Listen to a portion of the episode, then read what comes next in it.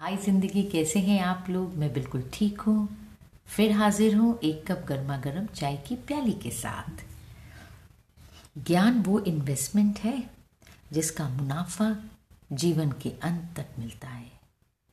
सोचने वाली बात है, बहुत सरल शब्दों में कही गई है। अपना ख्याल रखिए, अपनों का ख्याल रखिए, हमेशा खुश रहिए और खुशहाली बिखेरिए। Take care till the next time.